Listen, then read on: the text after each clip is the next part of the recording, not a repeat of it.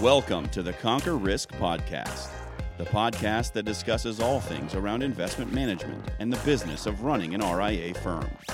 All opinions expressed by podcast guests are solely their own opinions and do not reflect the opinions of Potomac Fund Management. This podcast is for informational purposes only and should not be relied upon for investment decisions. Clients of Potomac Fund Management may maintain positions in the securities discussed in this podcast. All right, let's start this all over. Yeah. Okay, welcome. yeah, we're we're starting this podcast with a little bit of laughter because for those of you that have tried to do a podcast or something similar, um, it's not as easy as it looks. Uh, maybe maybe we should put a "Don't try this at home" or uh, "Only by professionals" uh, marker across the well, bottom. It, it, it makes you scratch your head. we we bought Logitech webcams, but Logitech doesn't actually have a software that works. Yeah. And here we are doing the software dance for the past couple of weeks. Right, but, right. Um, so we tried. The most gut wrenching feeling is to record an entire podcast and then figure out it didn't work. Yeah, so we tried the old Logitech software. We tried the new Logitech software. Hell, I've even bought a new laptop. Uh, you know, we, we've we've tried about everything, and now we're actually using a software called Movavi so that we can record. Each of us record our our side of this equation. And and yesterday we attempted to do this recording, and then you found out there was a microphone problem, and so your uh, you, you sounded like you were screaming in a in a bullhorn at everybody. Um, you know, stuff happens. So here we are again, right? Uh, we're podcast attempt number two.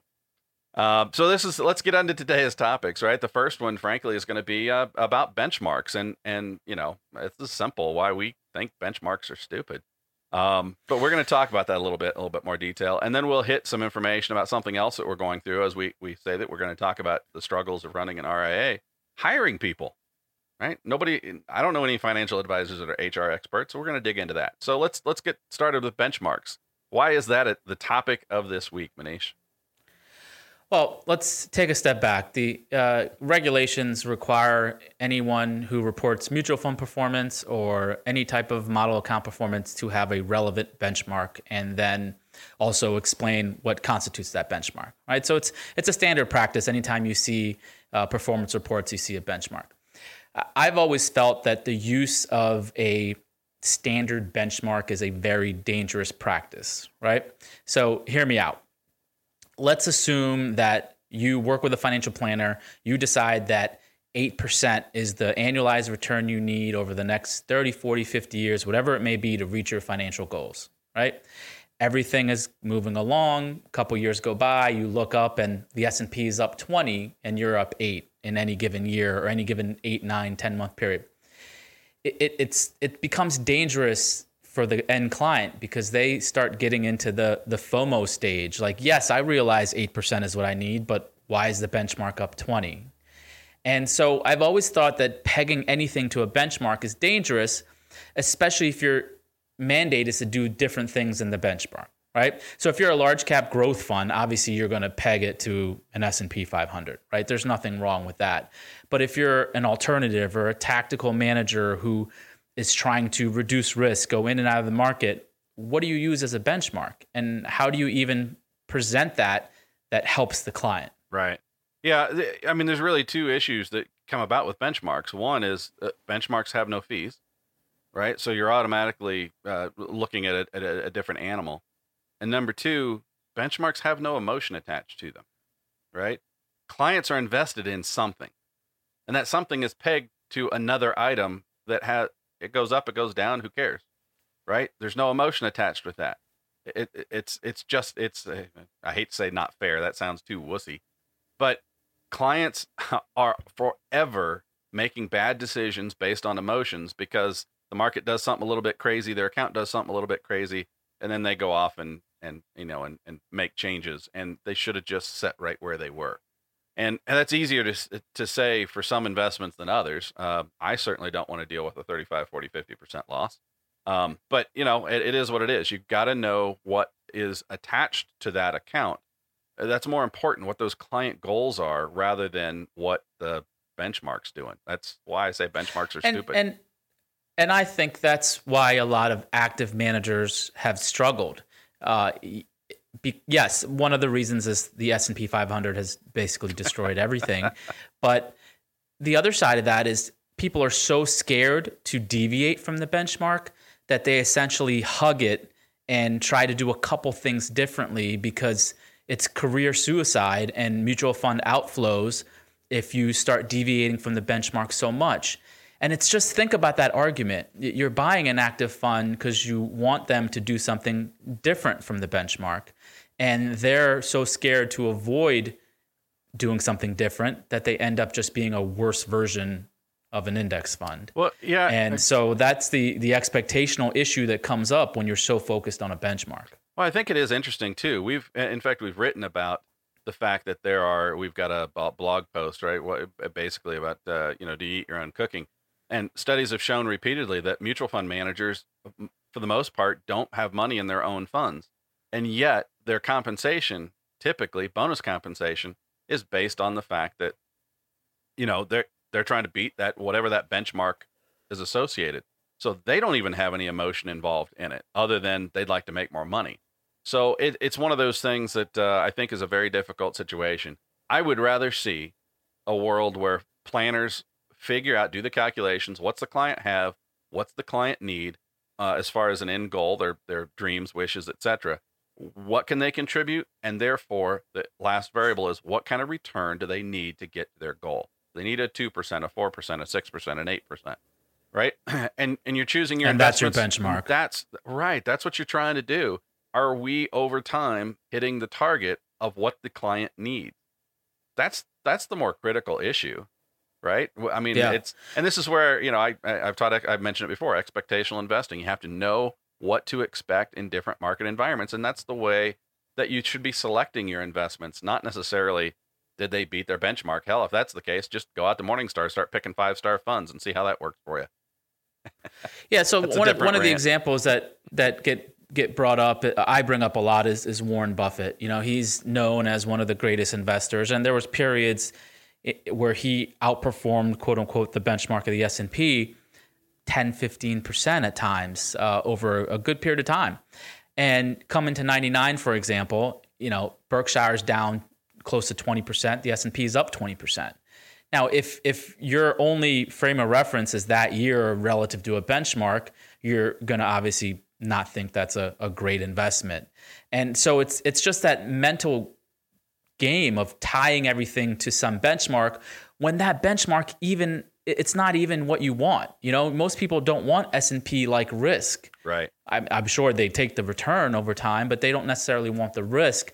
And we go through this all the time where someone looks at a track record over a 10, 15 year period and they're like, wow, this is great. And then three months into it, you know, it does something different than the benchmark and, and they bolt. And so I, I think we can focus on trade wars and China and Trump and all these different things, but the behavioral side, things like the using a benchmark and looking at a benchmark, I think are far more dangerous to clients making bad investment choices. Right. And and if if it wasn't mandated, frankly, I wouldn't even put it on a fact sheet. I mean, who cares what a benchmark is doing? And if you care that much, then just go by that benchmark. That's the yeah. really the point, right? Buy it, buy a cheap index that gets uh, that's as cheap as possible, or in this case, these days, obviously some of them are starting to be free, and uh, and then hold it and see how well that works emotionally with your clients. Um, I guarantee they'll. Yeah, and we've out. always said we've always said that buy and hold and passive works, assuming hold it. and this is the biggest if you hold it, and and and in hindsight, a fifty percent decline eleven years ago is is vastly different than than today, right? And I read this survey where they track market declines and volatility and the increase in annuity inquiries to certain firms. Um, and someone was reporting that their phones start going off the hook when you have this three, four, five, 10% drawdowns. But imagine a 50% drawdown. That that's going to really test a lot of people's sort of love for this whole cheap passive buy and hold, which once again, I believe works if you hold it through those drawdowns. And I guarantee, I can't use that word guarantee. I, uh, I, I highly, I think highly that people won't hold it through that. I, I just, it, emotionally, it's hard to fathom losing 50% of your money. Well, like anything, it's your personal situation, right? You're retiring next year. The market goes down 50%, and that's what you're holding. Uh, I guess I better don the blue jacket at Walmart. I mean, I, am not going to retire. And and, yeah. and and this is something that uh, that's not near as scary as the year after you retire and it goes down 50%. You can't go back. You can't keep your old job, right? You're you're you are stuck trying to figure out what the hell you're going to do because you can't do anything that you had dreamed about. So yeah, it's. I think we've uh, we've killed it enough. Ultimately, the goal should be what return do I need and what risk am I willing to take? Because ultimately, I think it's it's not truly exponential, but look, let's face it. Every extra annual one percent annual return that you want to add to the mix, you're taking on a considerably larger amount of risk in most cases, right? You, you might your max drawdown might go up by ten percent to get an extra one percent annual return um, that's a scary proposition. Oh, you want to go up two? Maybe you add 20. I mean, it's, uh, you know, it's just something we have to be aware of. You want to make sure that the risk and return work together. So, anything else on that topic, sir? No, I I, I think it, this deserves some more attention. I do want to write a post about it because I I think it's we see it in our business. I've seen it for yeah. you know 18 plus years now. It's it's dangerous and it, it, it causes more issues with performance chasing than anything else when you're so overly focused on a benchmark. Well, and you have to watch the, the disclosure too. It seems like almost every week we're talking about disclosure. Uh, but I've seen many, many times in my years of due diligence where the benchmark is changing over time, right? Every couple of years, somebody's changing their benchmark. And, and so that makes you do a double take like, well, wait a second. So the results I'm seeing are from this date to this date, it's Y. This date to this date, it's Z right? And all of a sudden, you're not really even. Do you even know what you're looking at? You're just looking at a picture and going, "Well, that looks good," but they keep changing the mark that they're following. So we take uh, benchmarks very seriously from that standpoint and try not to make uh, uh, many changes. But uh, you know, it's it's one of those things you just have to be aware of. So, all right, on to the the uh, the next topic. All right, hiring. What a joy it is to not. um, you know some well, of the struggle I, the I hiring the training the the state rules the hr stuff all those things that we as as owners of rias uh, you know then those listeners that that are are dealing with their own uh, you know small business have to deal with I, one caveat to this, it's it's it's what we've encountered is the remote hiring um, problem. Uh, so historically, you have an office, you put out an ad for someone who wants to join your team within 30 or 40 miles of that office, right? So you know that you have a, a, a pool of in, uh, prospects within a certain amount of uh, uh, mileage from your location. What we've been trying to do recently, uh, effective, I guess, a month ago, was find a marketing person, but we have no location. Uh, we want to find someone that's remote. It can be anywhere. We want to find the best person regardless of where they live. And that's become such a problem. You go to LinkedIn, you go to Indeed, they force you to pick a location.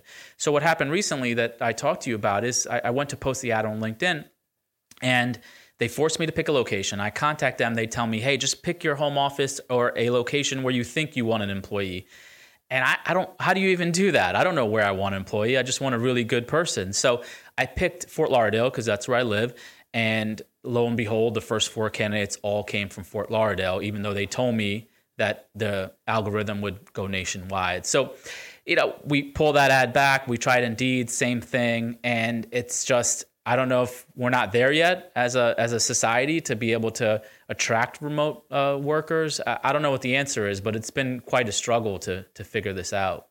Yeah, well, even uh, you, you basically get two sort of two different categories. One is the category of the what I'm going to call the side hustle, right? I mean, you get a justwork.com or something like that where somebody wants to write or do a little bit of web development or or this that and the other and and it's it's almost like contract work right it's oh let me let me bid for this job or that job and i'll do a little bit and yes they're working from home that's different from getting a, a full blown actual employee and and you're right I, I just don't think we're there yet from the standpoint of of having that sort of offering where it doesn't matter where somebody's at you can post the ad and it goes to everybody. And you know, obviously, the best candidate wins.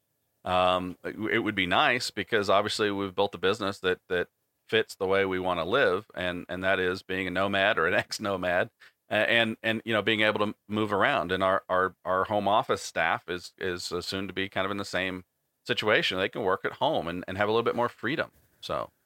Well, I think part of the problem is also the the state issue, which you know, if you have employees in multiple states, it becomes such a problem with the different rules and regulations and health insurance and and sometimes it's easier just to contract it out. You know, like if you find someone, mm-hmm. you know, in a state and go th- going through the whole process of signing them up, getting the health care worked out, making sure that you follow all the rules and regulations for that state. Sometimes it's better to just say, look, you know, open your own LLC and we'll contract it out. And and maybe that's why maybe that's what people are doing, using an Upwork or like you said, a Just Work and and just contracting it out versus firing hiring a full time employee.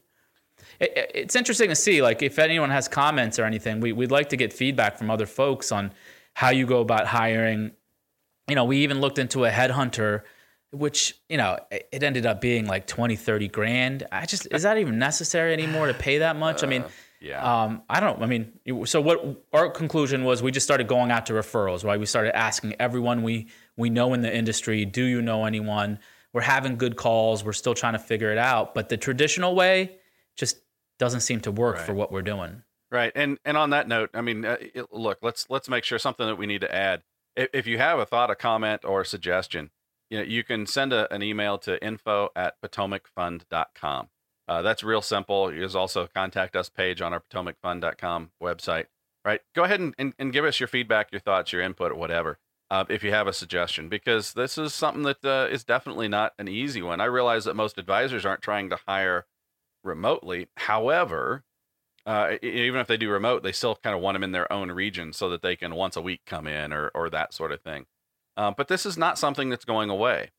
Ge- uh, uh, uh, from an age perspective, folks under 35 more and more want to be able to work from home. They want that that freedom to be able to do some work at 11 o'clock at night or or, or whatever, and and you run the kid to school or, or whatever the excuse might be, the the errand, etc. And and I think that's great. Frankly, I don't have a problem with it. That's that's why we do what we do, and we are in the business that all of us, though you, us as well as those watching or listening, have the ability of the freedom to be able to do some of those things. So why not do them? Uh, you know, why not? Why not allow? And I, I don't think clients want to come try, you know, come to your office anymore either. I mean, sometimes no. depending on where you live, to to do five thirty traffic after work and come across town, you know, maybe once in a while with an event or anything, but I just think that the world has changed with the connectivity, yeah. but this could be a whole separate rant, which we can save well, for a later. Yeah, podcast. I mean, there in eh, when I was living in uh, Prosper, right before we went to full time RV living, to get to the uh, from the apartment that I could look out my window and see the the grocery store in front of the green eh, on the other side of the green space and Highway 380 right in front of it. In order to get to that, which was a block and a half, I've it's taken as much as 15 minutes in rush hour traffic. That's to get out of the complex and go a block up the street. Across the street. Yeah. Yeah. Yeah. Well, that's, I mean, yeah. Welcome it's to. It's like, what? Every, yeah. Why, why do I not want to commute? I think I remember. so, yeah. anyway. And, All right. What do you got? What do you, what other, what recommendations? What, what have you yeah, been doing? So, so recommendations. Well, yeah, this is a fun. So I was, as I was teasing you this morning, I think it's apropos that, that, uh, that we hit on this one because as we were working with some of these microphone changes and so forth, you know, your gain settings, what number were you on with your microphone? And, and I, I, just I teased you a little bit because my recommendation is in regards to Dr. Ruth. This is on uh, uh, what do we got on Hulu? Dr. Ruth has a documentary about her, and uh, for those most of the people who might be listening would be old enough if you're like me, about age fifty, uh, not quite but close. You're gonna remember her. Those of you younger who might be listening, like you, uh, Manish, have no idea. Have no idea what you're talking about. That's why you need to watch the documentary. She was a Holocaust survivor, and and ultimately she was the first person from my perspective who openly i mean i'm talking about like on tv and and in public forums spoke about sex all of the iterations of sex.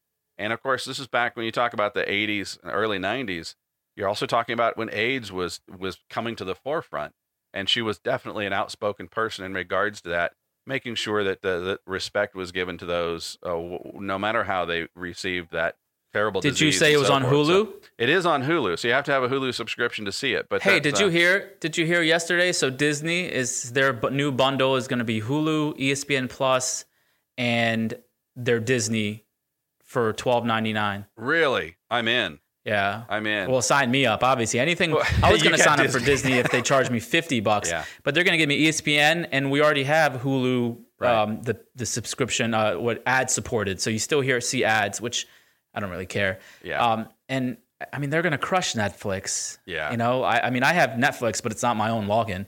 I don't know how many people. I mean, things get shared around left and right, and Oh, well, so yeah.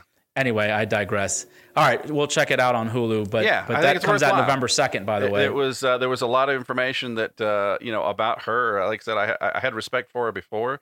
Definitely. I mean, this is the purpose of documentaries, right? To get to get more of the backstory and understand. I mean, she's still cranking all four foot eight of her or whatever. She's still out there doing presentations and and and things. Uh, so yeah, just a very remarkable lady and and brought Okay. reason to the table. So All right, I have uh, one recommendation that I'll say for next week, but I have been binge watching uh, a show on Netflix, but I want to get through a couple more seasons. Um, it's getting pretty bad. I think I saw like three episodes last night, and I need to just go to bed. But anyway, my recommendation for the week is uh, for Father's Day, my wife bought me a cooking class. Uh, I've always loved to cook, it's always been a passion of mine, and she bought me a cooking 101 class. And I went to the first class and was sort of not that excited because I, I know how to cook. So what is a cooking 101 class going to teach me?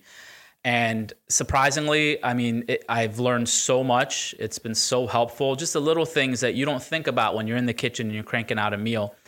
And it's it's been a, a, such a good experience. And across America, every city has these cooking classes set up. That's it's a it's a business. And I just think it's a good thing for everyone to get out and do, get out of the rat race and the everyday hustle where you go, you can take a spouse, a significant other, and go and and not only do you get to cook it, you enjoy it, and and you get to learn so much. I mean, there's from ingredients to the temperature of oil, the right pan and pot to use, how to cut. It's Yeah. it's it's it's a, such a good experience. I'm about halfway through. It's a seven week class, once a week, and I think I'm going to keep going. They Cool. have you know a Thai class, a dessert class. It's just it's been a great experience. yeah, I may have to check into something like that. I could I could I could use a few tips on the.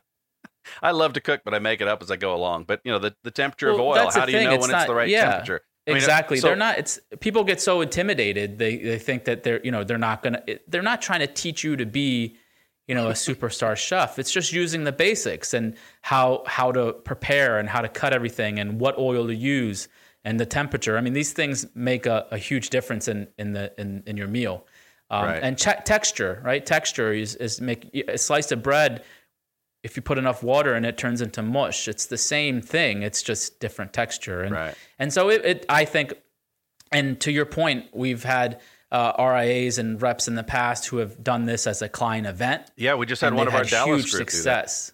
Yeah, we just had our Dallas And with our do that. conference, remember we tried to do, um, and I th- we should still do it. Um, the show Chopped, right? Imagine that where you can get a group of people together and you set up a chopped version where you have judges, you give them some ingredients and let them go off. Um, I, I th- that would be such a cool sort of experience. As long as we can have wine, I'm down with anything. Yeah. So I think I think that's the trick, right? It's uh, you gotta have a little wine and then uh, then learn a little bit along the way. Yeah, that would de- definitely be uh, a a worthwhile experiment. So uh, keep us posted on that. Uh, anything else Absolutely. on uh, recommendations? That's it. All right. So, as we wind this up, uh, again, reminder if you have comments, questions, concerns, you want to hear about a topic, want us to approach something, see our, get our insight, uh, reach out to us at info at potomacfund.com. You can also go to our contact us page on the website. Likewise, like, subscribe, uh, do your thing, man. Have a great week and uh, enjoy yourself. See you.